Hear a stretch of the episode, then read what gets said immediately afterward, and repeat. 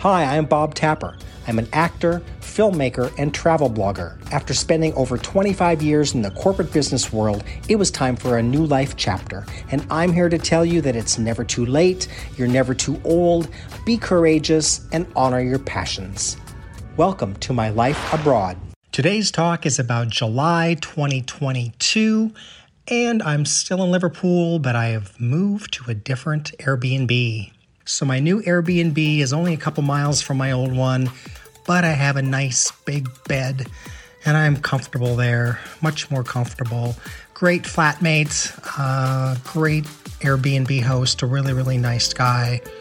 You know, just a couple quick Airbnb stories. Even though every Airbnb that I've stayed in, I've felt very comfortable and very safe. Sometimes the hosts, um, they just, they're very different. They have, they just have a different outlook on you know, when you host people in your home, um, you kind of got to be a special person to be able to deal with that and to do that.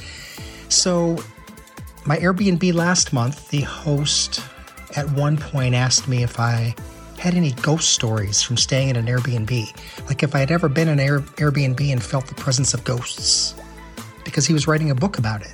And I thought, well, that's really interesting. I've never thought about ghosts before, really. I don't spend a lot of time thinking about ghosts. And is there a ghost in this Airbnb? And of course, I'm thinking about his Airbnb, and I'm thinking, is are there ghosts here? Something that I need to know about? And then my current Airbnb host in Liverpool, there's a very nice kitchen with new appliances. And one of the house rules is that you cannot use the stove or the oven because he says that it smells up the house and he didn't want the house full of various food odors. So we could use the microwave, um, but there really was no use of the kitchen. So interesting the fact that it was such a nice kitchen, brand new appliances, and that we really couldn't use them. But anyway, nice hosts. Again, felt safe, felt comfortable.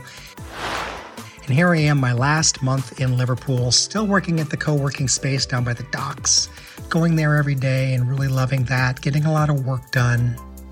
The temperatures continue to be relatively cool and nice. I'm really liking that. And really just enjoying dock life down by the docks every single day, taking in the river and the boats and just really enjoying being down by the water.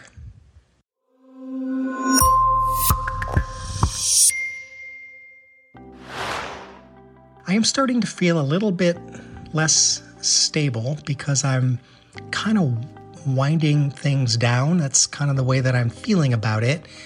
I'm used to going into an Airbnb or going into a, a city and staying for for three months, and I've been, and I had that when I was in Leeds. I was there March, April, May. But then I was in one Airbnb in June. I'm in another one here in July, and then I'm going to Manchester in August. So I'm still, I'm yet at another Airbnb. So it's more moving than I'm really used to. Even though I'm somewhere for a month, I still, that's still long enough to me to unpack and take everything out of my suitcase and just feel like I'm kind of settled. But three months is a good period of time one month is okay, but it's there's just still a little bit of an unsettling feeling. I do have a shorter bus ride into city center, so that's helping things a little bit. But otherwise, I am just still in my routine. I still go to the same gym, same co working space, so I have the same basic timetable and schedule for my day, which I like that routine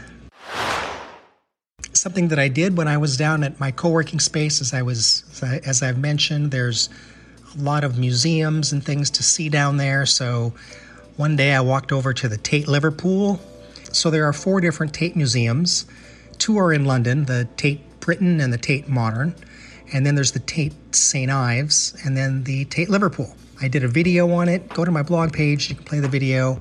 It was just um, a really nice way to spend a few hours I love the exhibits, and it was just simple to get around. And I just love wandering around museums and taking in the the art, and it's just it's very moving. I love it. I just I love watching little videos that the artists make and just seeing things that just kind of stretch your mind a little bit.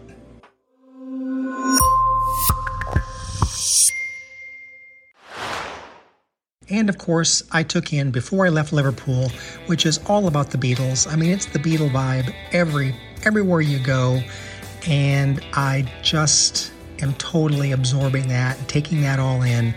You have to go to the Cavern Club. The Cavern Club is the is the most famous rock and roll club in the world. The Beatles played there 292 times from 1961 to 1963. The Rolling Stones have played there, Queen, The Kinks, The Who. They have 24 hour live music. You can go there any day of the week, 24 hours, and you go in, you pay a small admission fee, and there's a couple of bars. The best thing is really all the pictures on the wall and all the nostalgia and the seeing all the displays, and you can just really kind of relive that old rock and roll time.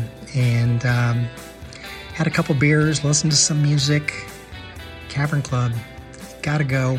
Think about they've changed the exterior and the facade, but the street's still the same. And think about who walked down that little side streets and the people who have walked into that building. Um, yeah, gotta go to the Cavern Club. And because of the Beatles, there are definitely more tourists in Liverpool than there were in Leeds. To be expected, um, fine with me. I just enjoyed the vibe both from locals and tourists.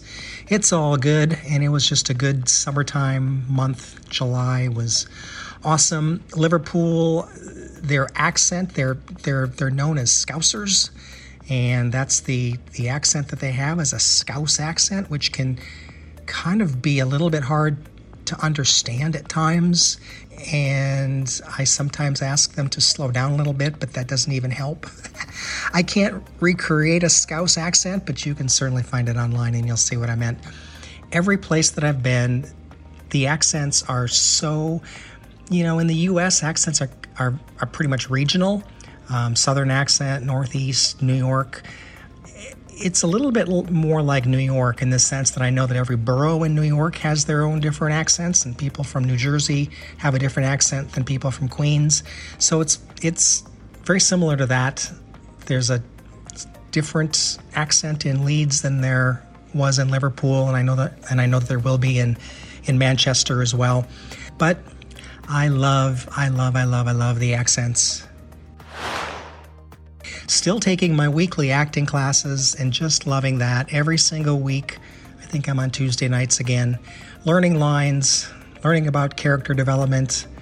Um, yeah, filming every single week. It's good. Act for TV. Great place to be for an actor. So I feel like my acting skills are really primed and and ready to go.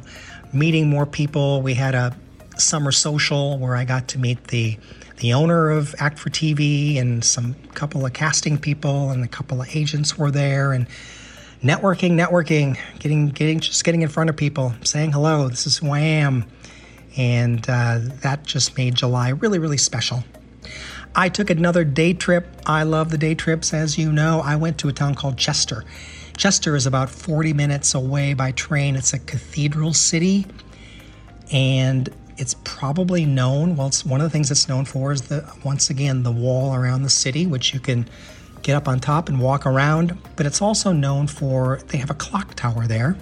Clock tower is so pretty. I have pictures, and I think I did a video as well on my blog page. You can go look at that. But the clock tower is the second most photographed clock tower in the UK behind Big Ben. So everyone has to have their picture taken in front of the clock tower at Chester really, really fun day. There's a university there as well, and um, you can just walk around the top of the walls, have a nice cup of coffee, have a nice beer, have a little lunch, and then head back at the end of the day. Loved Chester, it was great. But the biggest thing that happened towards the end of July, I will have to say, is the bus strike. They, a lot of European countries are kind of known for striking. so, and the people who live there are just, uh, they just know that strikes can occur and strikes happen, and you got to just kind of adjust and learn to, to work around them. This bus strike really affected me, although there was a second bus line that I could take to go into the city, but it was the buses were the schedule was kind of kind of limited. So whereas the other bus line that was on strike, I could get the bus every probably 10 minutes. Now I had to wait every 30 to 45 minutes, maybe once an hour to get the bus, but you know, you learn to roll with it. There's also a rail strike, so I'm like, I don't know how I'm going to get from. Well, I was now starting to get concerned how I was going to get to Manchester, and it's just part of life there, and so I had to deal with the bus strike, but that's all right. Finally, at the end of July, I had to start thinking about the move to Manchester. I was very excited about it because I had met some friends that I knew were from Manchester. I had spent a couple days in Manchester when I was in Leeds because it's, again, all three of these cities are not very far from each other. Got my Airbnb all set to go in Manchester, and it was just a little hour train ride. And then beyond that was my preparation for my trip back to the US. Well, that's it for now, and please subscribe wherever you get your podcasts. Make sure to click on the episode link in the show notes to see pictures and videos from this podcast. There's links to my socials and also a link to my Patreon page where you can support this podcast and join my community if you'd like. And you can double your life abroad experience by signing up for my free monthly blog sent directly to your inbox every month. Sign up at bobtapper.com. Thanks for listening.